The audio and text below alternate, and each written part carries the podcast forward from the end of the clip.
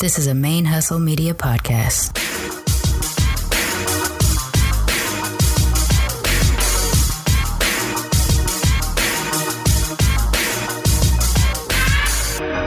Yo, this is Rashani from the single simulcast. And when I'm not making you laugh or making up parody songs, I'm kicking back, listening to Militantly Mixed. Hi, and welcome to Militantly Mixed, a podcast about race and identity from the mixed race perspective. I am your host, Sharmane, aka Mixed Girl Mane, and I am re recording my intro for this week's episode because I have been sick the last week or so. And when I recorded my intro on Saturday night, kind of in the wee hours of the night. I sounded awful, and I was just listening back to it, getting ready to upload this episode for y'all, and it sounded way too pathetic. So, no, we're not gonna do that. My voice is better today. I'm still sick, but it sounds better today. So, re recording. Uh, a couple things I want to chat about before we get into this episode is uh, last week on Tuesday, before I got sick, I got a chance to go meet a former guest of Militantly Mix. I've been talking about it the last couple weeks. I got to see Allison Hart, the author of Mostly White, the novel about the four generations of mixed race women. She did a reading out in Pasadena, California, um, for, at the bookstore of Rom- Vroman's, Romans with a V. So I went out there and I got to hear her do her reading, which was awesome. She read from three sections of the book. And um, what I really like about going to a reading or even audio booking where the author is the person who reads the book, what I like about doing that is that you get the cadence and the intent that the author had in the characters when they when they read them and everything like that. So now, at the time I had gone to that event, I had only been about three chapters into the book, and now that I've heard her read it, my continual reading of it is now in the cadence and the voices that she provided at that night of the read, which I'm really into. That may not be your thing. That's my thing so I really I really like that I had that chance to hear her read. And then afterwards, myself, two other mixed race ladies, a friend of Allison Hart, the f- five of us all went to a cafe at the end of the reading and we just chat into like couple hours in and most of us were strangers to each other. I mean, my only interaction with Allison had been over Skype before this and uh, she did bring a friend, but everybody else was I believe strangers to each other. They certainly were to me. And but you wouldn't have known it. We were just five mixed race women talking about, or four mixed race women and one monoracial woman talking about, you know, womanhood and sisterhood and mixedness and um, of colorness and things like that. And I just, it was an awesome night. It was just really nice to get together with other people who are sort of on board with the same thing that is going on in your life. You know, our lives are kind of shaped by our mixedness and it's nice to sit down and talk to other people who have that same sort of background even if we come from different heritages and it was just awesome it makes me want to have like a, a monthly mixed race ladies day or something like that luncheon or something like that because it was it was really um, gratifying and uplifting to have something like that. It was amazing. So, yeah, I just wanted to share that because it was like a happy mixed person moment. And uh next thing, what else is the other thing I want to talk about? I don't remember. Not important. Um, that was the important thing is that I really enjoyed that night and getting a chance to hear Allison Hart read. And I hope that I get to see her again in person next time she comes down to Southern California, or maybe I'll make my way up to the Bay Area, whichever. It was a great night. So if you haven't already, please check out Allison's book, Mostly White. It is a novel. Try to get it from a local bookstore, preferably uh, owned by a person of color and just kind of spread that love in that direction, that would be awesome. I mean, it is available on Amazon and all those kinds of things, but uh, sometimes the slightly less convenient thing of going to a local store or um, ordering that way or whatever takes a little bit longer, or you got to go out of your way to get it, but you are putting money directly into your community. And if on top of that, it's also a person of color who owns the store, that's one more level of getting it into your community. So, yeah. Okay, from there, let's move on to this week's episode. This this week's episode, I have got to control myself, y'all. I do not know why I can't. I'm just so enjoying of these interviews that it is really hard for me to get to a place where I'm like, okay, we got to stop so that we can make a full episode. I this week's guest and I talked for about two hours and 47 minutes. I am not going to suggest you to two hours and 47 minutes worth of interview for this episode, um, but what I am going to do is chunk out about an hour of it And then there are other parts in the later part of the interview that I do want to share. So not next week, but the but in a few weeks we'll come back and revisit this guest uh, so that you can kind of get her full picture because we we kind of talked about so many different things uh, across mixedness that um, it would be nice to bring that back. And I already have a couple other episodes planned for the next couple weeks, so that's what we're gonna do. Uh, this week's guest, her name is Rebbekah Vega Romero, and I apologize for my Spanish accent because you know I don't have a very good one. Uh, she will pronounce her name correctly when you actually hear her speak. Uh, she is of Jewish and Cuban descent, and uh, she's an actress in New York, a working actress. And between the first time we spoke and the time we actually recorded was about a month and a half or so, maybe even longer. Uh, but we had been in contact at least over Instagram and then email and then Skype and stuff like that uh, for a few months before we actually got to speak for the recording. She's awesome. I like talking to her as a regular ass person, as a guest, as whatever. And she is someone that I would describe as an ethnic chameleon. And I didn't own, I'm not going to take ownership of the term because that is actually the name of her musical theater cabaret group uh, that she has with a bunch of other mixed race people she cre- co-created. But when she said that ter- that name to me, the name of her group, I was like, "Oh shit, that's you!" Because she has this unique thing, and I talk about it in the episode of depending on which direction her face is sh- facing towards you, she either looks kind of whitish or she looks kind of Latinish or she looks kind of black. Like she is an ethnic chameleon. Her face changes race depending on what position it is at when you're looking at it. It's amazing. Um, you're not going to see that obviously because this is an audio podcast, but I got to see it when we Skyped and I thought it was pretty cool about her. So I'm not going to get too far into it. Like I said, we're only going to cut about an hour of this episode of this interview into this episode and then we'll revisit her in a few weeks uh, so we can hear the rest of her um, interview, but just like let's keep this thing going. I am just so in love with mixedness more than I have ever been in my life. I thought I was the most mixed I could be, but this show just makes me mixed AF. And I love y'all for participating, whether you're jumping on the show or hitting us up on social media or sending me emails or just listening. That's that's awesome too because we need to hear our stories reflected back at us. So, as I do every week, if you want to come on the show or you want to be considered the show, I have slowed down my interviews for the time being because I do have several months worth of interview or episodes to put out. Um, but if you got something going on that you really want to promote right away or something like that, feel free to still hit me up and we'll make that work out. But yeah, come on the show, start talking to me. Let's let's get some mixed race representation for you out there. You can email me at sharmane at militantlymixed.com. That's S as in Sam, H A R, M as in Mary, A, N as in Nancy, E at militantlymixed.com or follow us on our social media at militantly mixed on Twitter, on Instagram, and you can search us on Facebook under that as well. And then don't forget to subscribe, rate, and review on whichever podcasting platform you listen to because the more you subscribe and rate and review us, all three of those, the more eyes get to see us, will be suggested more often, and then more people can hear us. So if you needed it to hear mixed race stories, you can guarantee someone else did. So the more you push it, share it with your friends, whatever, the further it'll get out. Over the last couple weeks, I've been checking our map. We've gotten into Colombia, Trinidad and Tobago. Where else have we gotten into that's new?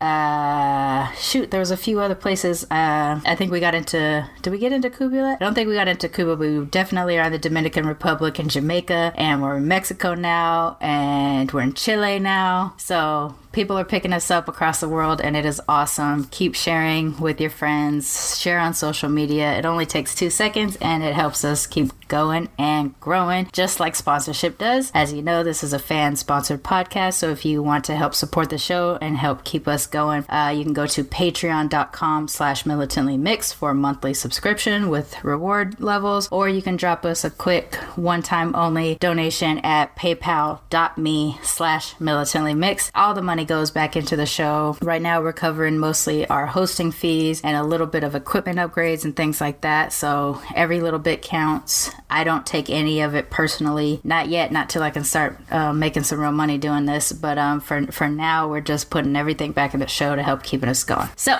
I think that's good. I think that's everything. I definitely don't sound as sick as my pathetic first intro was. And yeah, let's get going. Without further ado, here is Rebbekah.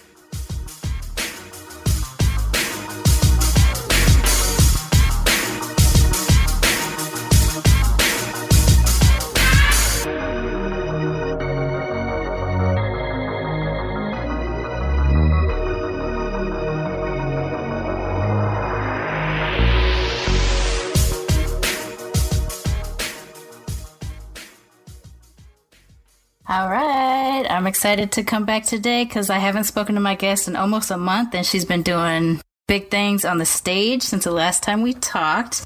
Please help me welcome Rebbekah Vega Romero to the show, and then you go ahead and say your name correctly. oh, thank you, Sharmane. um, no, that's cool. I grew up hearing it pronounced that way a lot. I grew up in New York, but yeah. um, I say Rebbekah Vega Romero. And uh, yeah, I'm really excited to be talking to you today. I'm a little nervous, actually. But... You have to be nervous. Um, so the funny thing is, is that people don't realize I'm recording them the entire time from the time the call starts. But it's the second that you realize you're being recorded that everything changes. oh yeah, so different from like you'd think I wouldn't get nervous because I like to get up in front of people and sing and act and stuff. But it's really different when you're speaking as yourself. right. It's the same for me because I, I don't think of myself as very shy and I'm really performancy. So if I can if I can capture an audience of any kind, I love it. But the, every time I'm about to start the show, I get weird. I'm like, hi. All right, let's get started. Yeah. Um, all right, so why don't you tell everybody? Uh, why don't you introduce yourself and talk a little bit about your ethnic background, and and then we'll get into we'll get into it. Sure. Um, so I'm Rebbekah. I'm a native New Yorker. I think that's like a really big part of who I am. I grew up in the city, um, and I'm mixed race. My mom is a white Jewish lady from the suburbs of Philly, and my father is a black man from Havana, from Cuba. So they had completely different life experiences. And uh, on top of being from two different races and two different countries, they also grew up in two different religions. My dad grew up um, in Catholic school, and he was an altar boy. Hmm. So those are the two big differences. And of course, being from Cuba, his family is like very, very mixed. Um, but yeah. they would never talk about it that way. That's like not the language that I've ever heard used from that side of the family. Um, they're just Cuban and that's it. But if you like investigate it all, you'll find on that side, I have, you know, people who were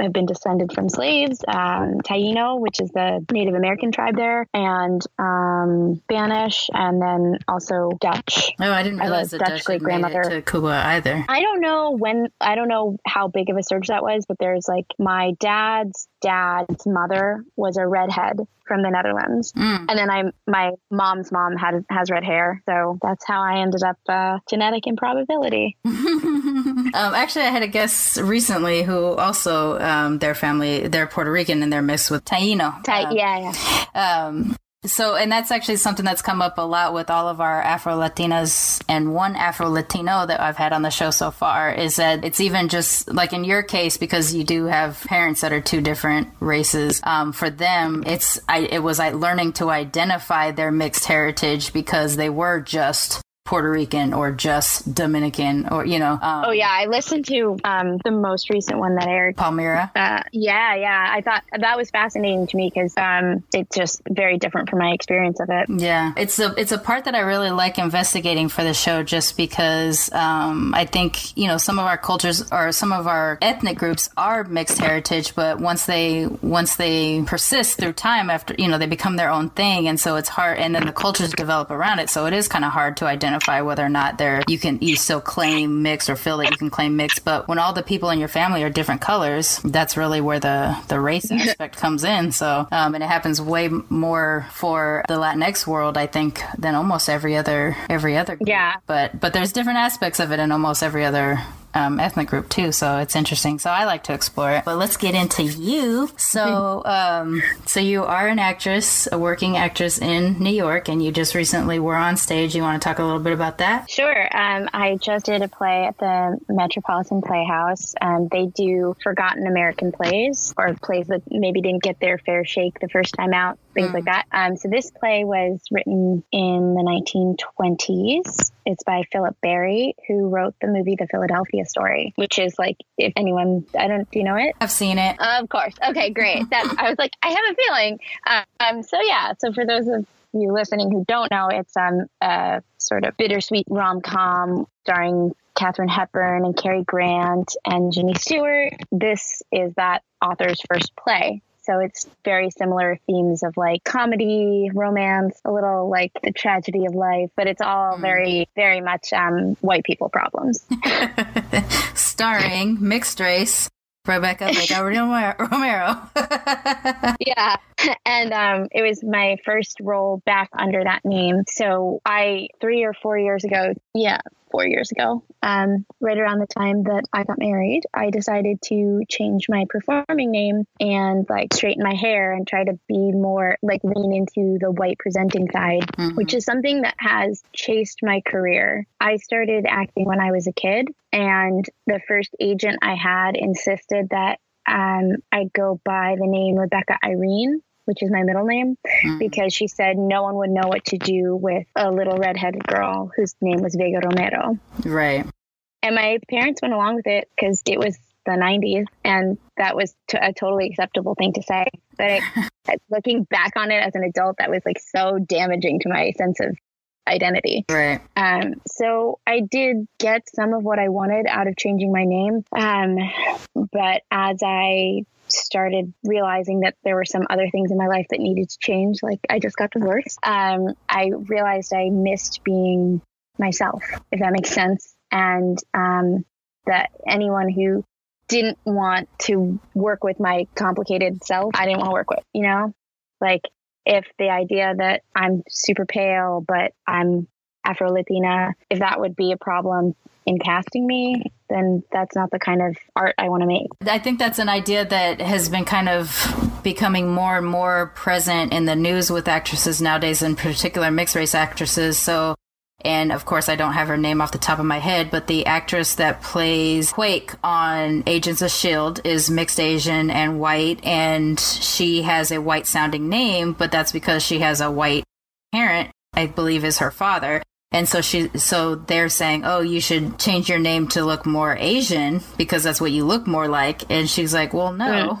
Um, I'm gonna own my all my whole identity, and it right. just so happens that I happen to be a mixed Asian, and I've been, I guess, one of the actresses from Crazy Rich Asians had that come up to Olivia Munn has had that be an issue for her as well. So it's like it's this common thing of like either cast based off of what the world is actually like, you know, with all of the different intersectional people that are out there in the world, or don't even entertain the thought of putting me in your thing if you're gonna make if you're gonna erase my identity. Right. Um, I think that's it's so important, especially because lately I've been writing a lot and looking into like historical stuff and finding that there it's not like a new thing. Being mixed race is not a new thing. Right. It's just, especially in America, people like me who were who had one black parent and one white parent and then came out looking very pale. I mean, I think my features, I look like a white female version of my father very strongly. um, like there's some of my mom there. I think I have her chin, but my eyes and my nose um, and my body shape is also very Latina. Like I have a big butt and it took me a long time to embrace that because like that's not what I grew up with. Anyway, okay. what I'm yeah, saying is like I, people who look like me who could maybe quote unquote pass as white were often like cut off from their families and forced to live like in hiding. Yeah. Yeah. And it was, it could be either for an opportunity or just straight up survival or exactly. Whatever. It's interesting that you describe yourself as sort of like a white or pale looking version of your dad because I, I, have that same issue. I like you, when I tan and it, when my hair is curly, I'm the spinning image of my father. I, my eye shape is similar to my mother's, but everything else about my face is my father's, including my hairline. If I actually pull back my bangs, I, I have his hairline but I'm pale. You know, I'm I'm the yellow yellow brown version of my black father. Uh, and I think a lot of us come out looking like our fathers because of genetics. It's like helping to make them bond with us so they don't abandon our oh, mothers. Um, oh yeah.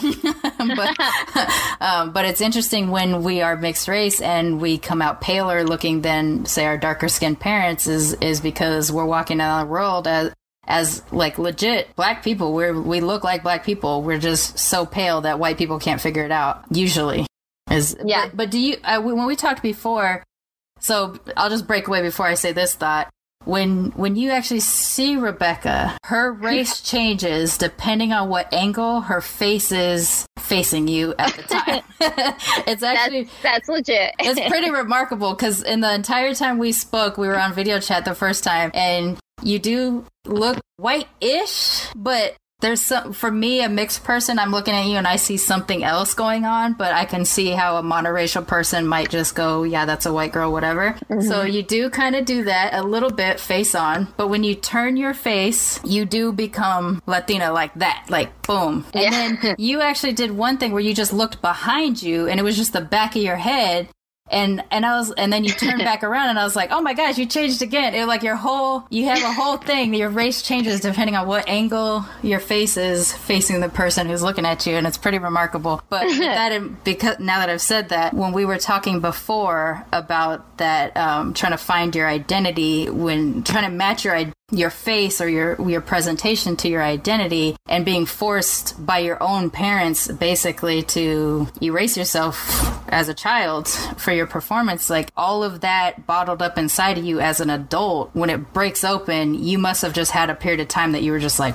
what am i like what am i oh, allowed yeah. to be i'm pale i'm black i'm i'm jewish i'm latin like what am i So let's get into honest, a little bit how that is for you. That's like that time I think is now that like sort of breaking down of the that's sort of what I've been going through the last couple years is figuring out mm-hmm. what am I allowed to claim? What is empowering for me to claim right. what is you know i i what's like going to do good in the world too because i don't want to be like i would never especially because i have siblings who are different shades than i am i can look at my siblings and be like oh they've walked very different paths than i have right. my brother is his mom is black too so he looks like a black man mm. and my my little sister has got more of an olivey skin tone and she looks stereotypically Latina. And it's just the the sort of comments that I've encountered and the way that I've walked through the world has been very different. Um, but I think that sort of chameleon thing of like I look different depending on how you look at me and what context in which you look at me.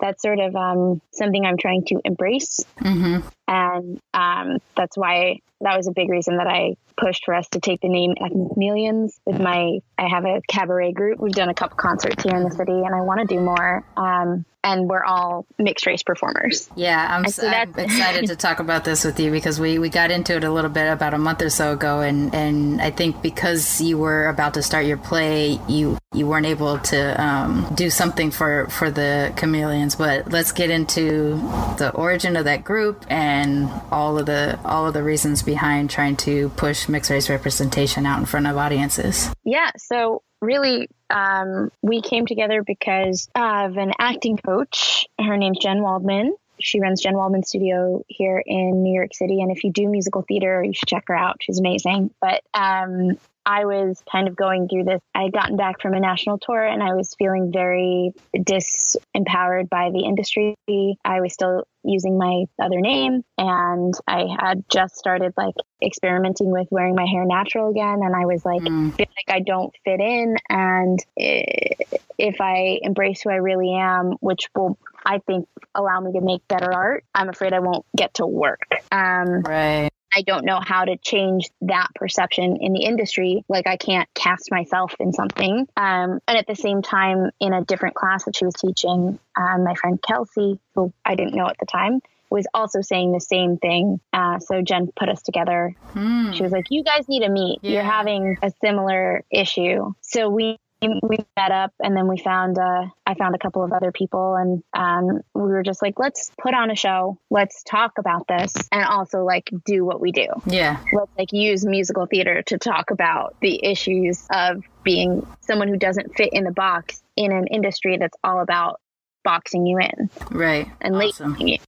like literally something that happens is typecasting where they'll mm-hmm. be like oh what's your type?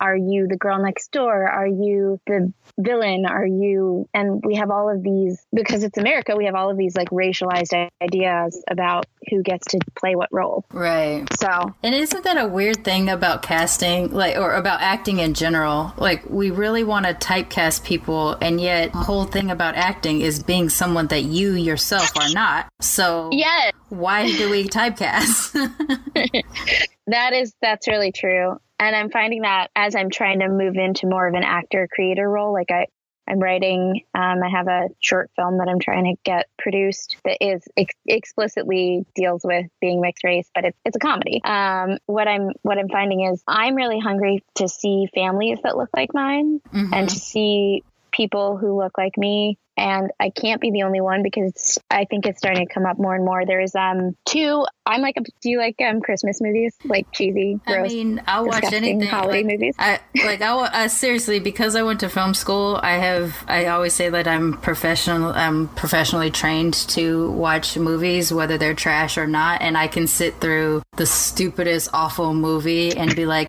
oh, the use of non-diegetic music or, um, you know, or something, some bullshit like that all the way up to, you know, masterpieces or whatever. So I can sit there and I can sit through some campy stuff and have no problems I- whatsoever. Okay, because two movies that I watched this week made me incredibly happy. Um, they're neither of them are very good, but both of them have a mixed race girl as the lead. oh. Um, and you see, you get to see her family, and it's never commented on. It's never like That's the- awesome. that's never the point of the story. So it's um, the holiday calendar was one, which is like a new Netflix film. I have seen that pop up on my thing, but I haven't even ventured to click on it. Yeah, it's it's worth watching just for that because it just makes me so happy. um, and I can't remember what the other one was, but I'll I'll look it up and I'll let you know. And it's stuff like that, like which I think they're it's not super, it's not the newest thing, but it's more and more prevalent. Yeah, when I was a kid, and I'm quite a bit older than you, so for me, it was a legit desert of mixed race people. Like, if there was, say, a light skinned black person in a family, it was never about, you know, the fact that they had mixed blood in any way, shape, or form. It was just like the way white people casted black people. It's like, oh, they're all black, so they must all be the same, even if some are clearly biracial and some aren't, or, you know, things like that. And you just, or if they did ever happen to address it, it was always a black father with a white mother. And it was always some kind of problem that that white bitch is in the family or um, or that black man is ruining our daughter you know? So it was never never just and this is what i talk about all the time like we just want movies where we're just regular. Like it's almost better that they they never acknowledge the fact that people are mixed and they're just in the family and you're just meant to for people who can't deal with it you're just meant to deal with the fact that they're that they have different color family and be like oh but they it's possible for them to all be related because that's our experience all, none of our parents look the same they're always different colors and we just want to see somebody that looks like us so that we don't think we're the weird weirdest family on the planet Yeah. planet Exactly that. um, I and it's it's that it's wanting to see it normalized, but then also what I'd love to see is it's normalized, but it doesn't mean it's never talked about. Like, um, because when it's never like you don't mention it at all, then it's like uh, you're saying you're colorblind. yeah You know? That's true too. Colorblindness is a problem. Actually, I'm trying to figure out how to deal with addressing someone who brought up color uh, that she doesn't see color on Facebook today. Oh God. And the weird part is she's mixed race also, um, but she was responding to something I posted about blackness, and um, I don't want to alienate the relationship, the Facebook relationship, but at the same time, I I want to give her access to the information about how racist colorblindness is. Yeah. Well, I think that that last phrase might be the key there is saying like, I just want to give you access to some information. Make of it what you will. Yeah, uh, it's one of those topics that make me so angry that I know that um, it's hard to not come off like, listen. For me, the the topic is so sensitive that I, I have I struggle to not come off as like really aggressive about it. Where I'm just like, you know, your colorblindness erases my uniqueness or my mixedness or whatever, um, or any person of color gets erased because of this thing, and it's it's not acknowledging the difficulties that we have as people of color. Just because you say that you're going to treat us with humanity doesn't mean that you not acknowledging that we are different is a positive. Um, and it's just one of those things of like when I see it, I get so angry. So like I need to do the ten count to like come down and be like, Yeah. okay, let's try to talk about this in a more productive way because my initial reaction is almost always like, ah, why does this concept persist? It's so it's such an annoying idea, and I, I am not a big fan of any of those racist things that people don't think are racist that are meant from a good place like they're it's coming from a good place but they don't realize why it's bad and to try to to try to explain that to somebody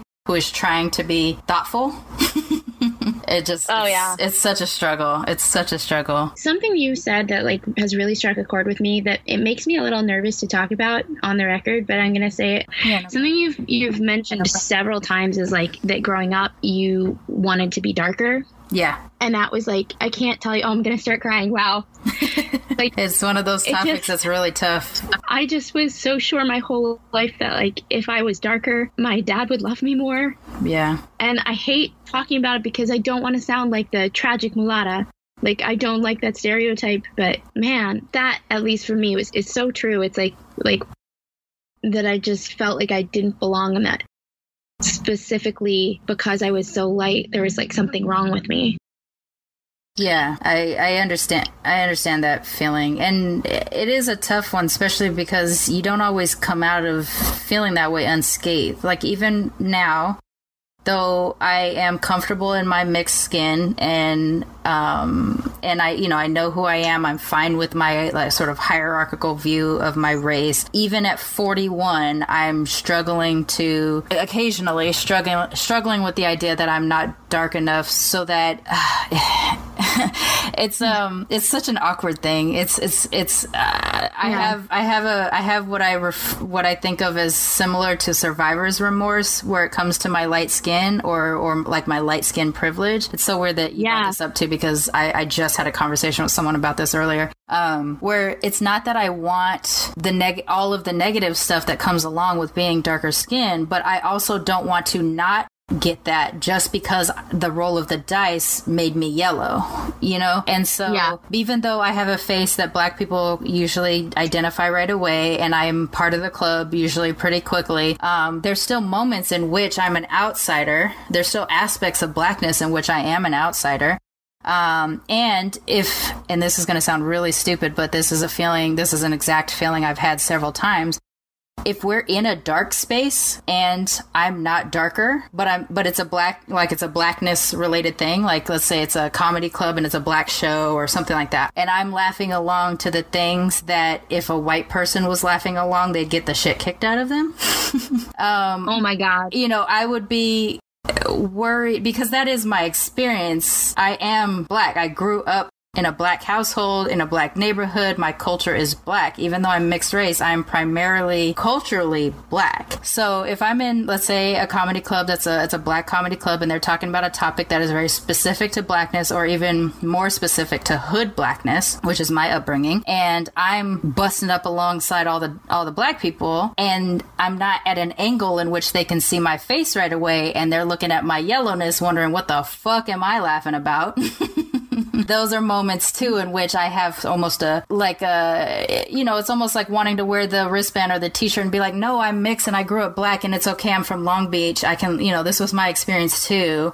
You know and you don't want to have Yeah. to go through a whole explanation and that that kind of stuff can be painful and it can be scary and there's also moments too in which if I were darker or presented a little bit more black, then a lot more about me would make sense to people because I'm always explaining why is my name Sharmane Latrice Franklin? You know, why why is it spelled with an S, you know, and not a C? Why doesn't it have an I in it? Why do I have a capital letter, a lowercase letter, and a capital letter inside one word? You know, like, um, Oh yeah. things like that. You know, there's so many things about me, even my personality, that would make a lot more sense to people if I just was a little bit darker. And um, and at my teenage through my young adulthood, you know, 20, 25, say this stuff was painful, and I would I would cry about not being black enough, and then feel stupid that I'm crying, but can't help that I'm in pain. I'm really legitimately in pain over not being darker skinned. Now, as a 40 year old, I still have the same exact feelings, uh, but I I have tried to put them in a, a framework or uh, um, I mean, I,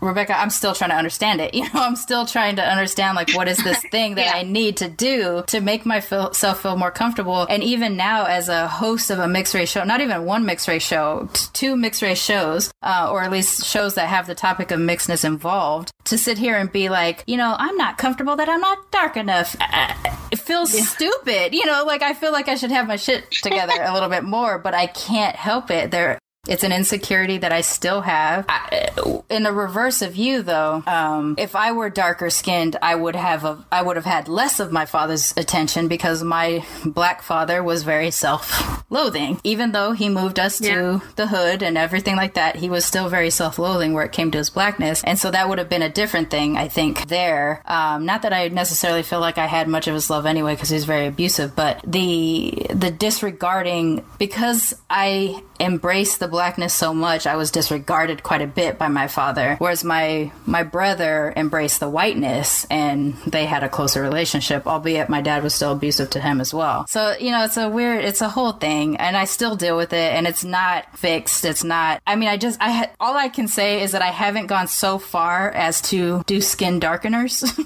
even though I found out that they exist.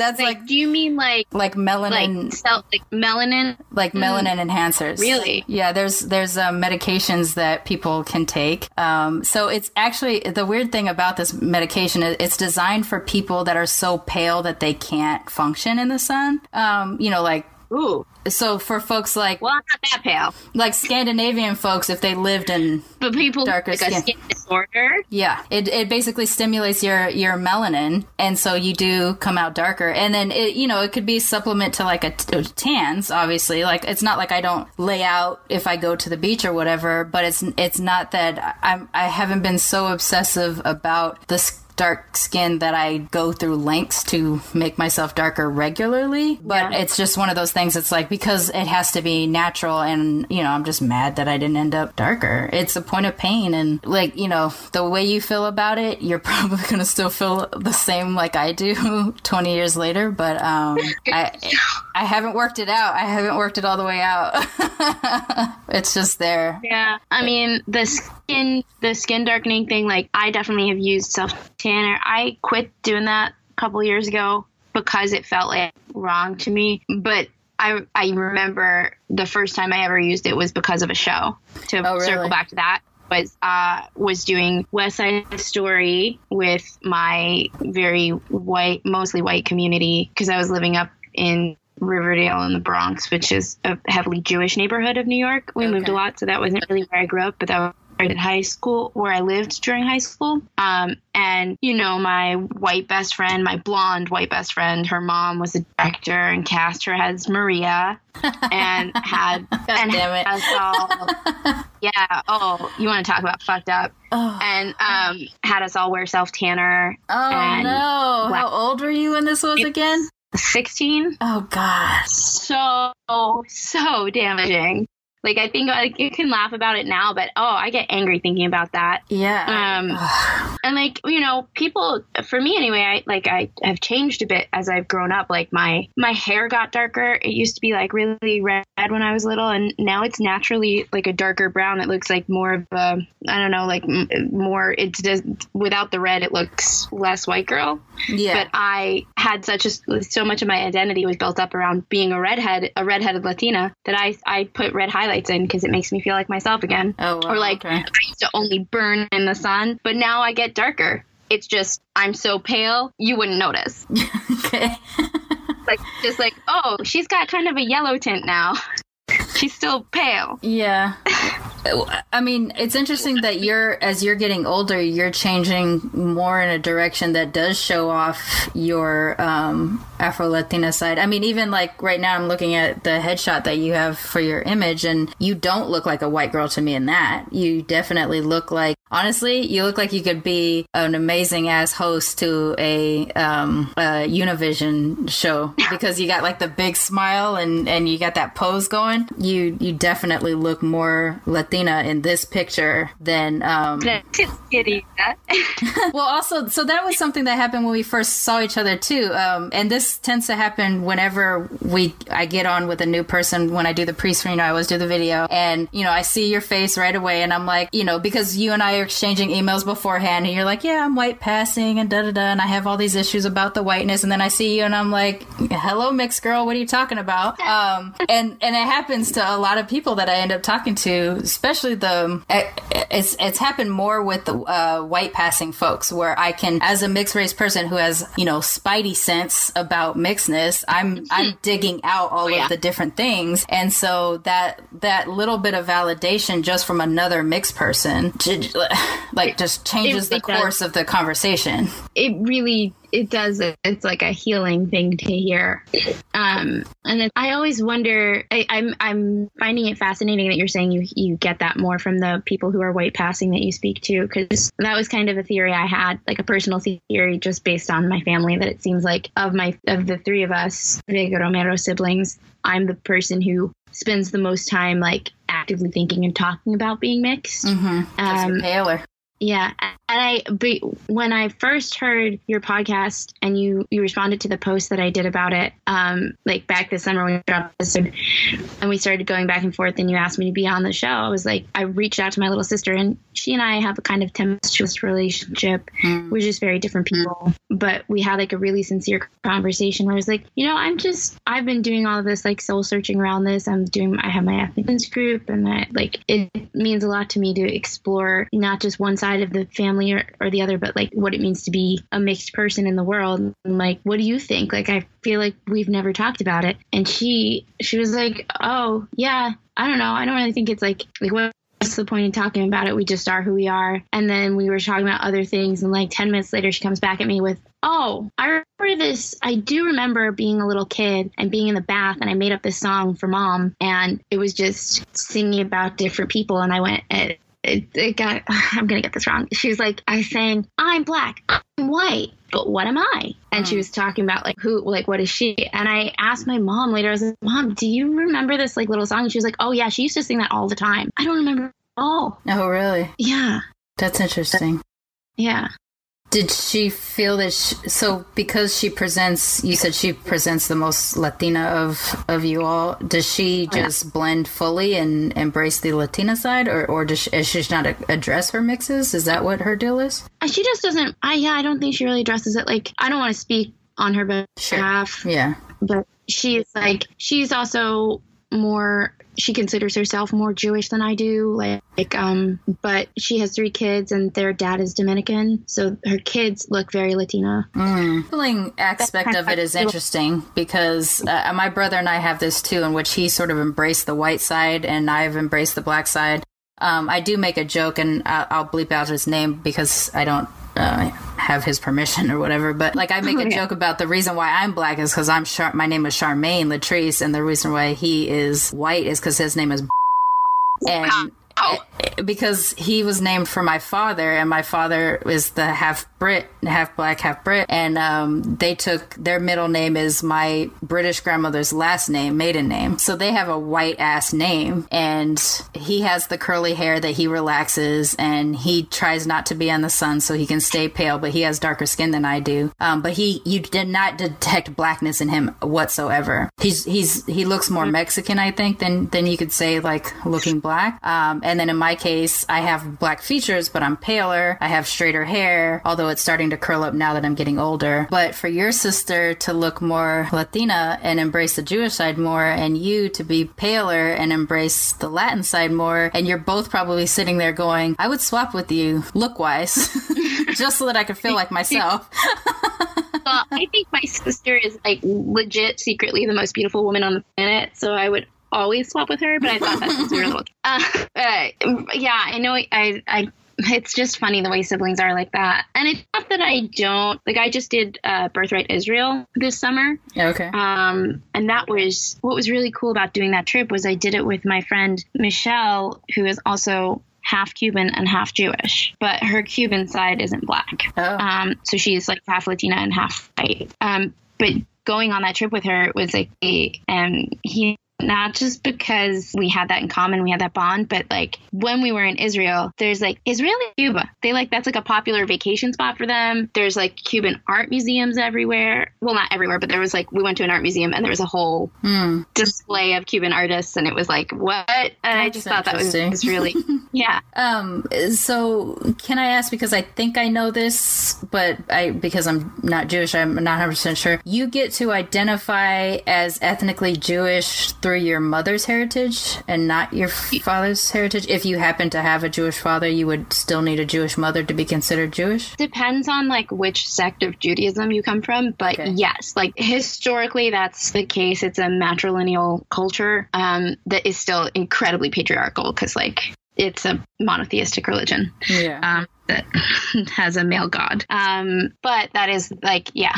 So because my mother is Jewish, I will always be considered a Jew by Jewish people. Um, I I was raised like pick your own religion. These are this is like your heritage on both sides. We celebrated everything. Um, but so when I was really little, my dad's mom was like our our nanny. She lived with us and she took care of us. And my, both my parents worked. Um, and she was Catholic, so she would take us to church. She would take us to mass, um, like in Spanish.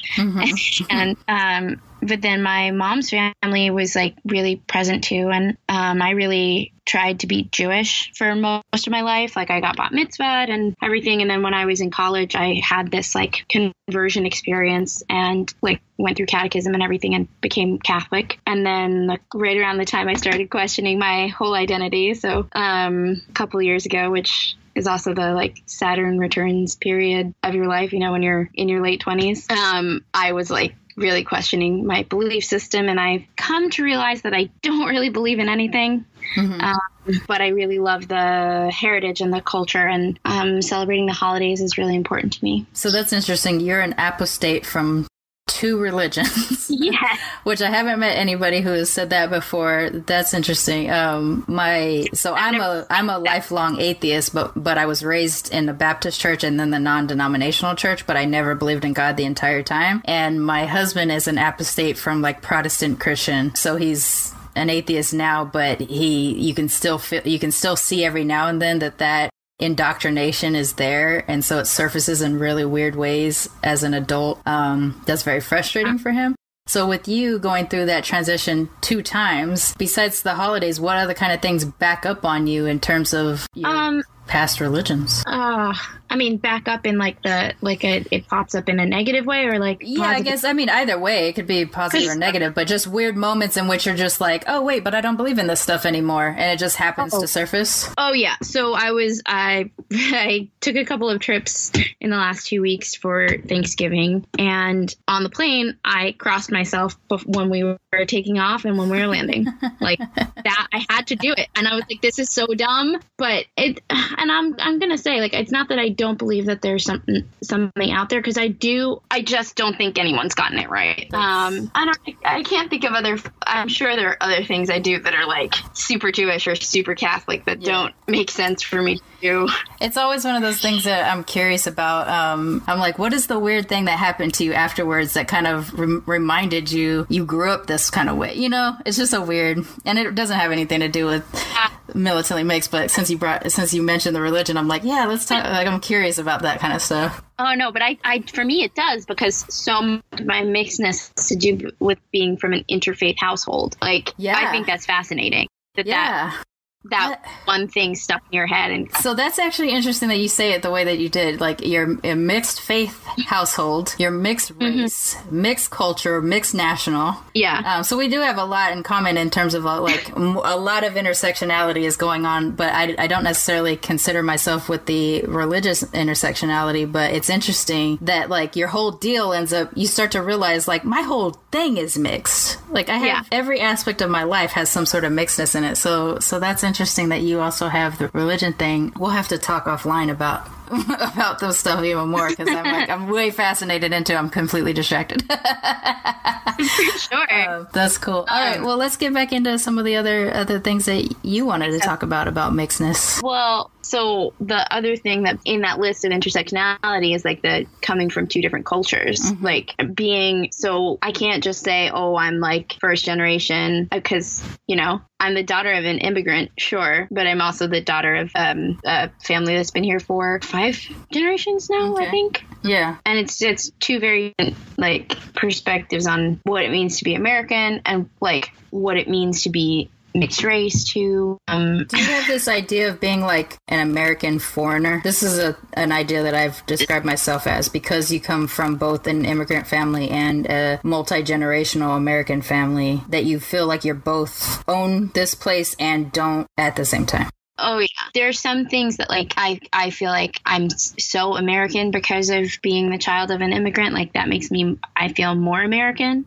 Uh, but then also sometimes I like I feel like I can step back from some cultural things and be like this doesn't make sense to me. Like this things that are like just straight up American. They don't it doesn't add up. Um I like I, I don't know if I would call myself a an American like a foreigner, but and then then that also specifically like my my own specific upbringing like we were encouraged to embrace like I was bilingual until I was 7 and then around that time my grandmother and my tia had to move to Miami because my grandmother was elderly and needed to somewhere warm and more comfortable. And when they left, my father decided that we weren't allowed to speak Spanish anymore. Oh, weird. Did he So explain why? Being like, no, it was just, well, the explanation was, you're American, be American, you speak English. Mm, And because it was coming from him, you know, um, and like, I can understand a lot of Spanish. I can, when I speak it, I have a, a good accent, like I sound Cuban ish, okay. but my vocabulary is like really childlike. Oh, really? and no matter how muddy it just doesn't progress. But then i'll i'll dream sometimes in spanish and i i've been writing a lot of poetry this year. Um i'm trying that's another creative project i'm trying to get off the ground is i want to publish a book of poetry. Um it's like this mashup of photographs and po- poems that i call insta poems and a lot of them are bilingual poems Oh, okay. That's awesome. and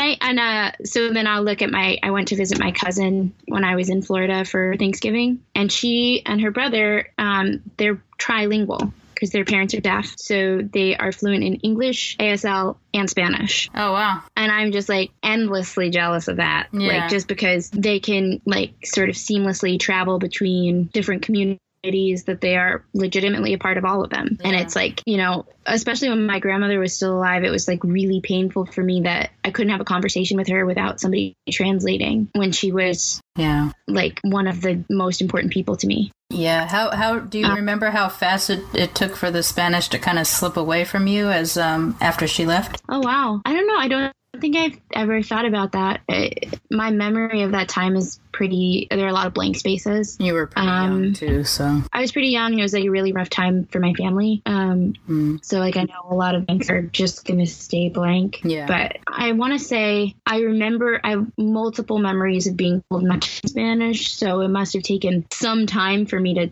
desist. hmm I, I was kind of like a, a, a sassy, bratty child. Like I would climb out of my crib and like I, I liked to break the rules until around that age, and then I I became a goody two shoes. I see. it was like part and parcel of giving up Spanish, I guess. I don't know. Hmm. Um. Oh, I had something that I wanted to ask you about Okay. because this is something I've been thinking about a lot. Um. So you, you both of your parents are mixed. Yeah. And I just, I'm kind of fascinated by that. I guess I, I'm like thinking about if I ever have kids one day, like how, what kind of identities they'll have based and like dependent on who I end up, end up with. Was that being mixed part of your childhood or you, you've talked about being like growing up feeling black? Yeah, it, it really was. But um, so I feel like through the show, I've kind of discovered that my mixed race experience is somewhat unique from biracial people, not just because there's one race on each side, but because both of my families were very aware of their mixedness. So both of my grandmothers are foreign, and both of my grandfathers are American GIs, and and so my German, Irish, Appalachian, white grandfather country western singer, redhead, blue eyed grandfather, went to J- uh, Japan where he was stationed during the Korean War, and him and his buddies married my grandmother and her sister. And so they were very much a part of the the third wave, I believe, or the second wave second wave of the Japanese war bride eras. So there's three waves of that, and and they basically when they came to the states, my grandmother had to take classes, assimilation classes through the military to become an American wife. She had to learn how to cook and clean the way Americans do. She was they were taught English. They were told not to use their language at home because it would confuse the kids, things like that. And then my dad's side, my dad, my black American grandfather was stationed in England during that same period and married my Caucasian British grandmother. And they're like black hair, blue eyed Brits because they, well, she was half Welsh and half English, and they descend from like Spanish pirates that had been captured during the Elizabeth I reign. And um, What? so that's why they're Cool. like, yeah, that's why they're darker skin or they're darker haired anyway. They're not dark skinned, um, British. And and so like my nana stayed British. Like we had pictures of the Queen, basically in the way like Orthodox people have icons as you enter the house that you have to like kiss or whatever. Like we had the queen, we curtsied to the queen, um, and uh, you know, and so there was things like culturally when my nana lived with us, there were you know there's afternoon tea, and there was um, the process of like how to make a tea. So I'm very snobby about the kind of tea that I drink. It's I prefer loose leaf to bags. I'm and every time I have to drink out of bag tea, I'm just like peasant tea, and. Uh, eh, you know, I have a whole thing. Um, she would also kind of stab our fingers with forks if we didn't put our pinkies out, which is so ridiculous because it's not even like a real a legit British thing. It's more of a stereotypical like joke thing. But my nana was the type Yeah. that like really wanted us to be like upper echelon British, which we weren't. Like my great grandfather was a con artist who had like twelve different names. So um, Well, so it's weird to think that she was trying so hard to make us look like proper little Brits, even though we were American kids. So I even had like fork marks on my pinky as a kid because of how often. So now, if you see me drink anything, my pinky goes up. It's just a reaction. Um, so like I was. I, I lived in a house with my black father and my white British grandmother. My white British grandmother had gollywogs. Are you familiar with those? No. They are the blackface dolls that were really popular in the Jim Crow era and be, later on, even now in British culture, they still have a lot of gollywog. It's like a basically a tar baby. Um, Oh my Everything God. about it is offensive. She also had uh, her whole kitchen was designed in like uh, Aunt Jemima style black, dark skin, black maid I- mammy things. was, Um, she, was that like her attempt to? I cannot tell, and because we don't talk anymore, I couldn't tell you if this was her way of embracing my grandfather's blackness or if her way of being like hella racist, but the kind of racist that fucks black guys. You know, like because my from oh, God, yeah, I don't know don't for know. sure because I've never talked to her directly, but a cousin of mine had mentioned to me that she had had another black boyfriend before she married my grandfather. Oh, wow. So, like when I lived on my dad's side, we were always in a black neighborhood or always surrounded by black folks, and but then we had my British grandmother there for part of it. Um, so I was immersed in the British culture during the stuff that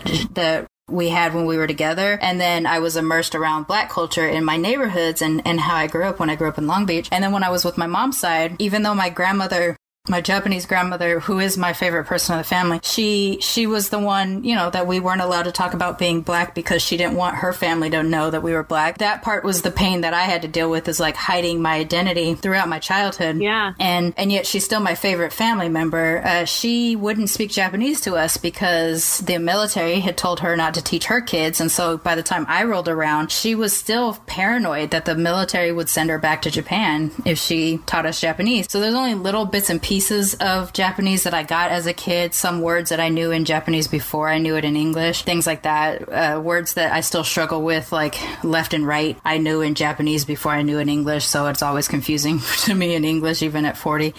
Um, stuff like that. like izquierda a la derecha, like that. The directions will stick with you. Yeah, it's a weird thing, and uh, and so like culturally at home, we did very Japanese things. We celebrated Japanese New Year, go to Japanese grocery store, we eat a lot of Japanese food. So I feel very Japanese, and then I go around Japanese people, and suddenly I'm not Japanese anymore because Japanese people aren't mixed friendly. So you know, I would sit there and use my little Japanese like "Watashi wa yonbo ni ichi nihonjin desu," and telling people I'm a quarter Japanese, and they'll laugh and say like it's cute that you think you're Japanese, but like no. So I everywhere I went, we had access to all the different cultures, and um, the only thing that I really didn't get exposed to is my my grandfather, my white grandfather, had left when I was still a toddler. So I remember him being a country western singer, and I remember hearing that twangy ass music on occasion and stuff like that, like things that I just really hate now, and I can't tell if I hate it because I don't associate myself with that white side, or if it's because it's just sounds awful and it's stupid.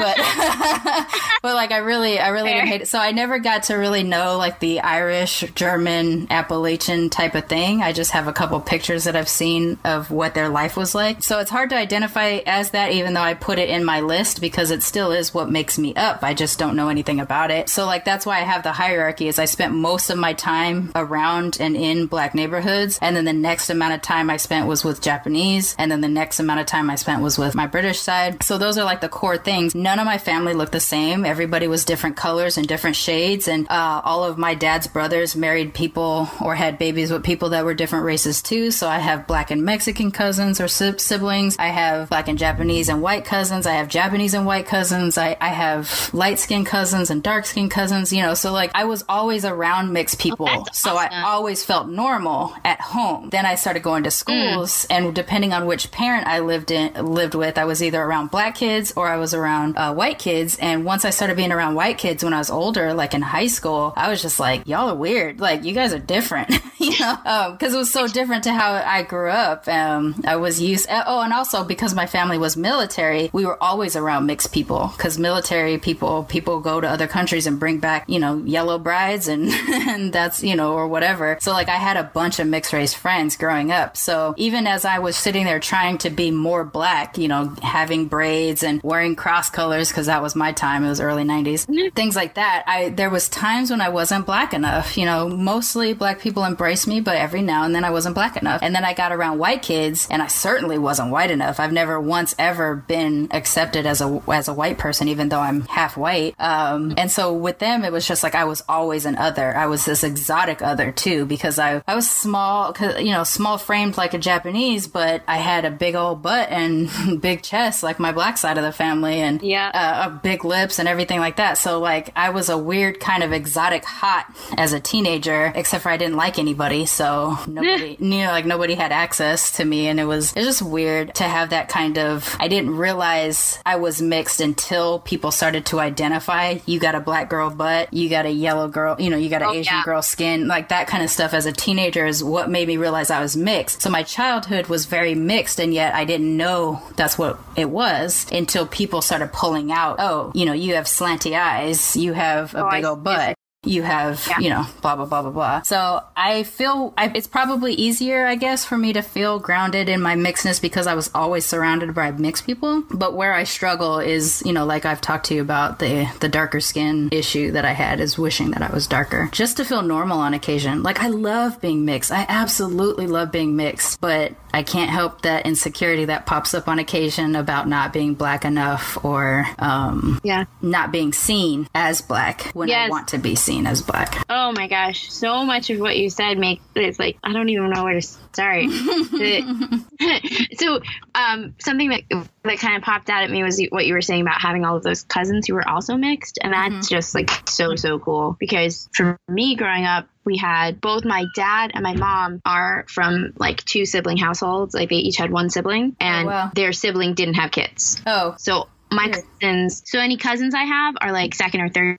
They're like for like first cousin Oh, once removed or second cousin. Um, and on both sides of the family, they are not mixed. So like my white cousins are just white Jewish people, Mm. and my Cuban cousins are just Cubans. Like their parents married other Cubans, like stayed in that immigrant community in Miami. That's like no longer really an immigrant community, but it's like little. It's li- literally called Little Havana. right. So, So that's they've been like- here, but they so- still have accents, even though they've been here for multiple generations. Yeah. And um so when I looked at my cousins, I just saw like, oh, I don't fit in on either side. Mm.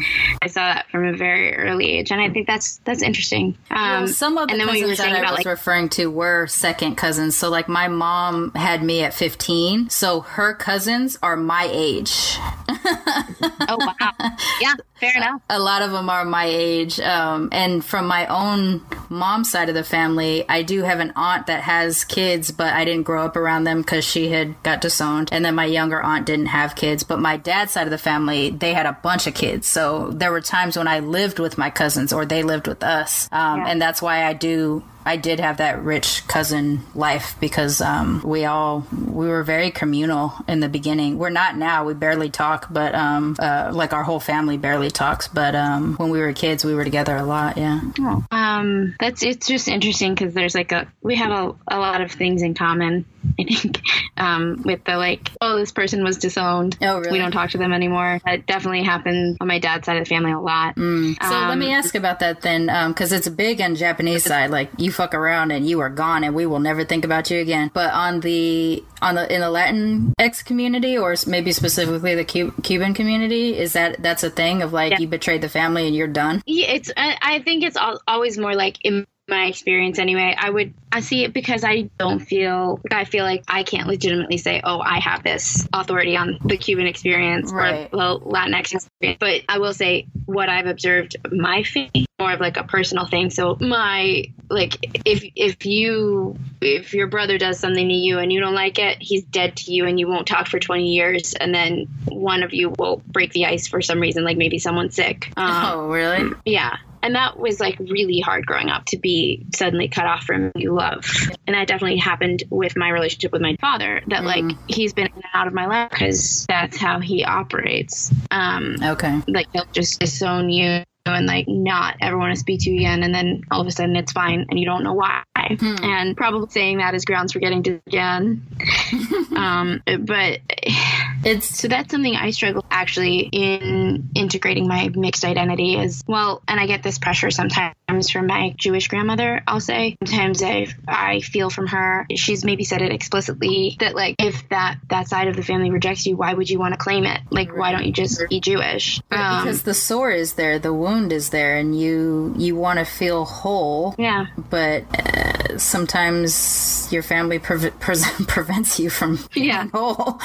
yeah, I, I I understand that. Well, it's weird. So my mentality on this it depends on who I'm talking about. With the Japanese side, because I was raised in a culture that it that will cut you off and then you're never back again. With that side, I'm fully fine never talking to people again. Uh, my mother and I had a falling out a couple summers ago. I don't think about her ever. It doesn't. And well, obviously, parts of the mixed race story ends up popping up, and I do tell stories about her. But like, I don't miss her or crave her in my life at all. Well, on my dad's side, like I I have memories and and I miss how I remember things being. But because there's been so much mm. drama and betrayal in the family. I'm applying my Japanese cutoffery to there, and so I don't like the feelings don't back up on me. I don't mourn the loss anymore. I mean, I'm jealous of that, honestly, of that, the ability to like not have that, that pain. Yeah, uh, the only thing I can say though, like you would definitely have to be raised that way because uh, my husband uh, doesn't understand this concept of me. Like he hear he's heard it for years, so he gets it. But we ran into my aunt, who I don't speak to anymore, it, at a Japanese event in San Francisco, and um and I saw her first, and I tried to steer my husband in a way where he wouldn't see her because I knew he was going to try to get us to talk, and Oh, we hadn't talked in like 10 years at this point and and so and then he noticed her and he goes everybody stop. And so like my grandmother and my aunt and i and my husband were just like in a parking lot in san francisco all froze for a second. And then he's like you guys need to talk. And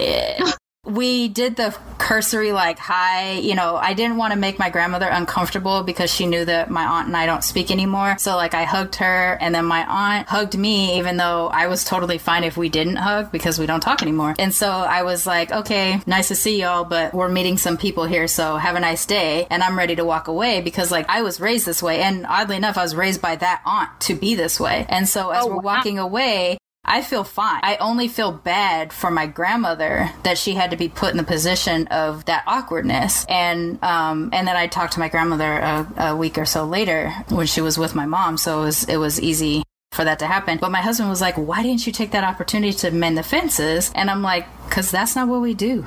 Wow. And I don't know, like, so I wouldn't even know how to tell people to feel that way. It was just like little weird lessons that you get as from as young as you can be of like that person wronged you, no second chances, bye. And I I probably should have more feelings, but I don't. I get over people really quickly and I move on. The only time the only person I would say that I have any kind of codependency or like it would be really hard to separate from would be my husband. Um, we've been together for 18 years, um, almost 19 years. So like, which is weird because it's not like I hadn't been with my family for that long. I don't know what I'm talking about. I don't know. So there's a different level. Like with my husband, it would be very difficult, but with my family or with friends where things don't go right, I just cut it and I it doesn't back up on me. It doesn't. I wouldn't necessarily say it's a positive, but I don't think of it as a negative. Does that make sense? Like if you. Oh yeah, that makes if, yeah.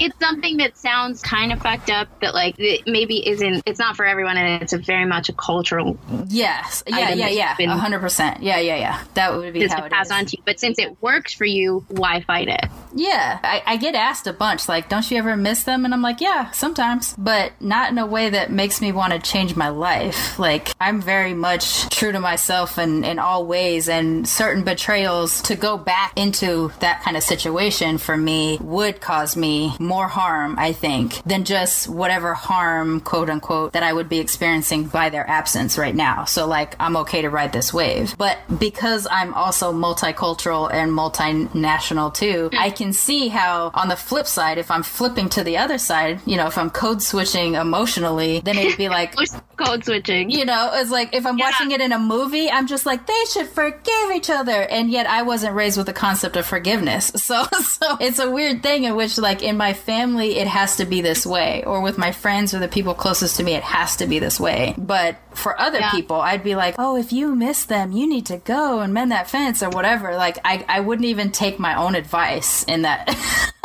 in that way.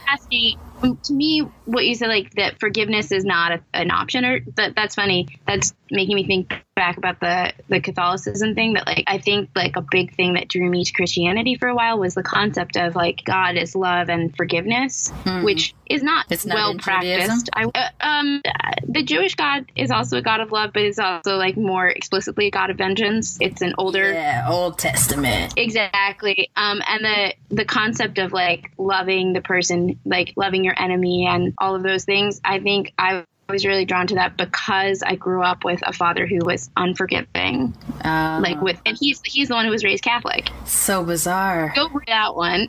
Yeah. Um, I just looked up and I saw this. I want to talk about the doll, your grandma's doll again, because my Oh, you looked it up? Uh, no, no, no. I just like looked up out of the corner of my eye and saw on my shelf a doll that I have that my. So I couldn't. I think I told you this when we talked the first time, but I've been saying grandmother because I feel a little embarrassed about this. But when I was a little kid, I couldn't say abuela, so I called her Booba, and everyone called her Booba. My my dad's mom. Well, she was a seamstress, and she made all sorts of crazy like cupcake dresses. You know, like mm-hmm. really frock lacy things for me and my sister, which I loved. But she also made us these dolls. I I looked up, these dolls have brown skin. They're like brown fabric, but then the one that's in better shape has red yarn hair and like blue stitching for her eyes. Hmm. It's like that is this doll is like I gotta send you a picture of her. Yeah, please. Um, like of course I wanted to be darker because that's like what I was raised with.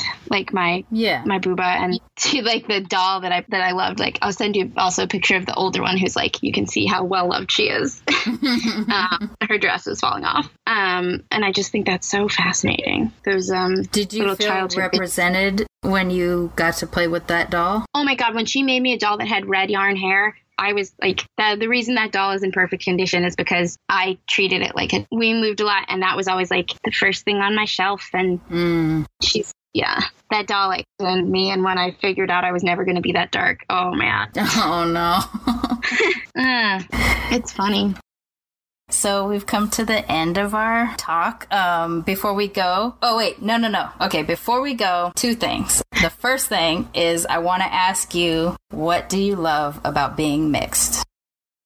Oh, I love that question so much. Um, I love that I come from everywhere and I feel like I have pretty deep connections to the places that my family's from. And I feel like it's for me being mixed is kind of like my artistic superpower. Um, I I thought it was a, like a hindrance for so long, but I'm starting to realize that oh, so many of the things that make me an artist, that make me a, an actress and a singer and a writer, come from the experience of not looking like my family, not seeing families like mine on in in any of the entertainment I grew up with come from being forced to code switch throughout my whole childhood, literally between languages, but also between modes of interaction, um, and just being forced to have empathy across the board and being able to look at people of all races and see like oh this person is connected to me like that human connection that i think i i, I don't think it gets taught in the same way to a monoracial child. Um, so yeah that um, crazy empathy All right, and before we go, is there any parting words that you that you want to say to the audience? Um, I just I feel like we covered pretty much everything because we talked for so long and it was we talked for and I I hope everyone enjoys it. But I want to share my mission statement for life. I really hope that this conversation and the work that I do empower other mixed race people, specifically girls, to see that there's a place for them in the arts mm. and to use their voices. That's it. That's all I have to say. Thank you for coming. Thank you for being Hi. on with me and talking to me for hours. I think we did this the last time too. Oh, we so did. I'm we did, very right? happy. Yeah, yeah, yeah. So, um, anytime, please come back. We'll t- we have like 14 other more topics that we want to cover uh, with each other. So, just just feel free to always come back and thank we'll you. Soon. Thanks for having right, Thank you so much.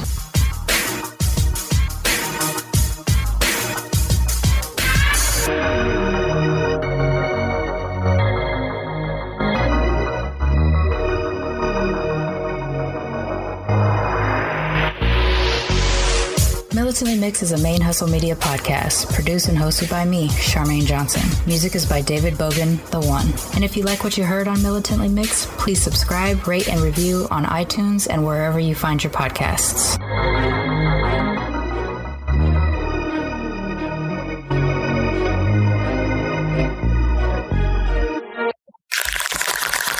ManeHustle Media. Turn your side hustle into your ManeHustle.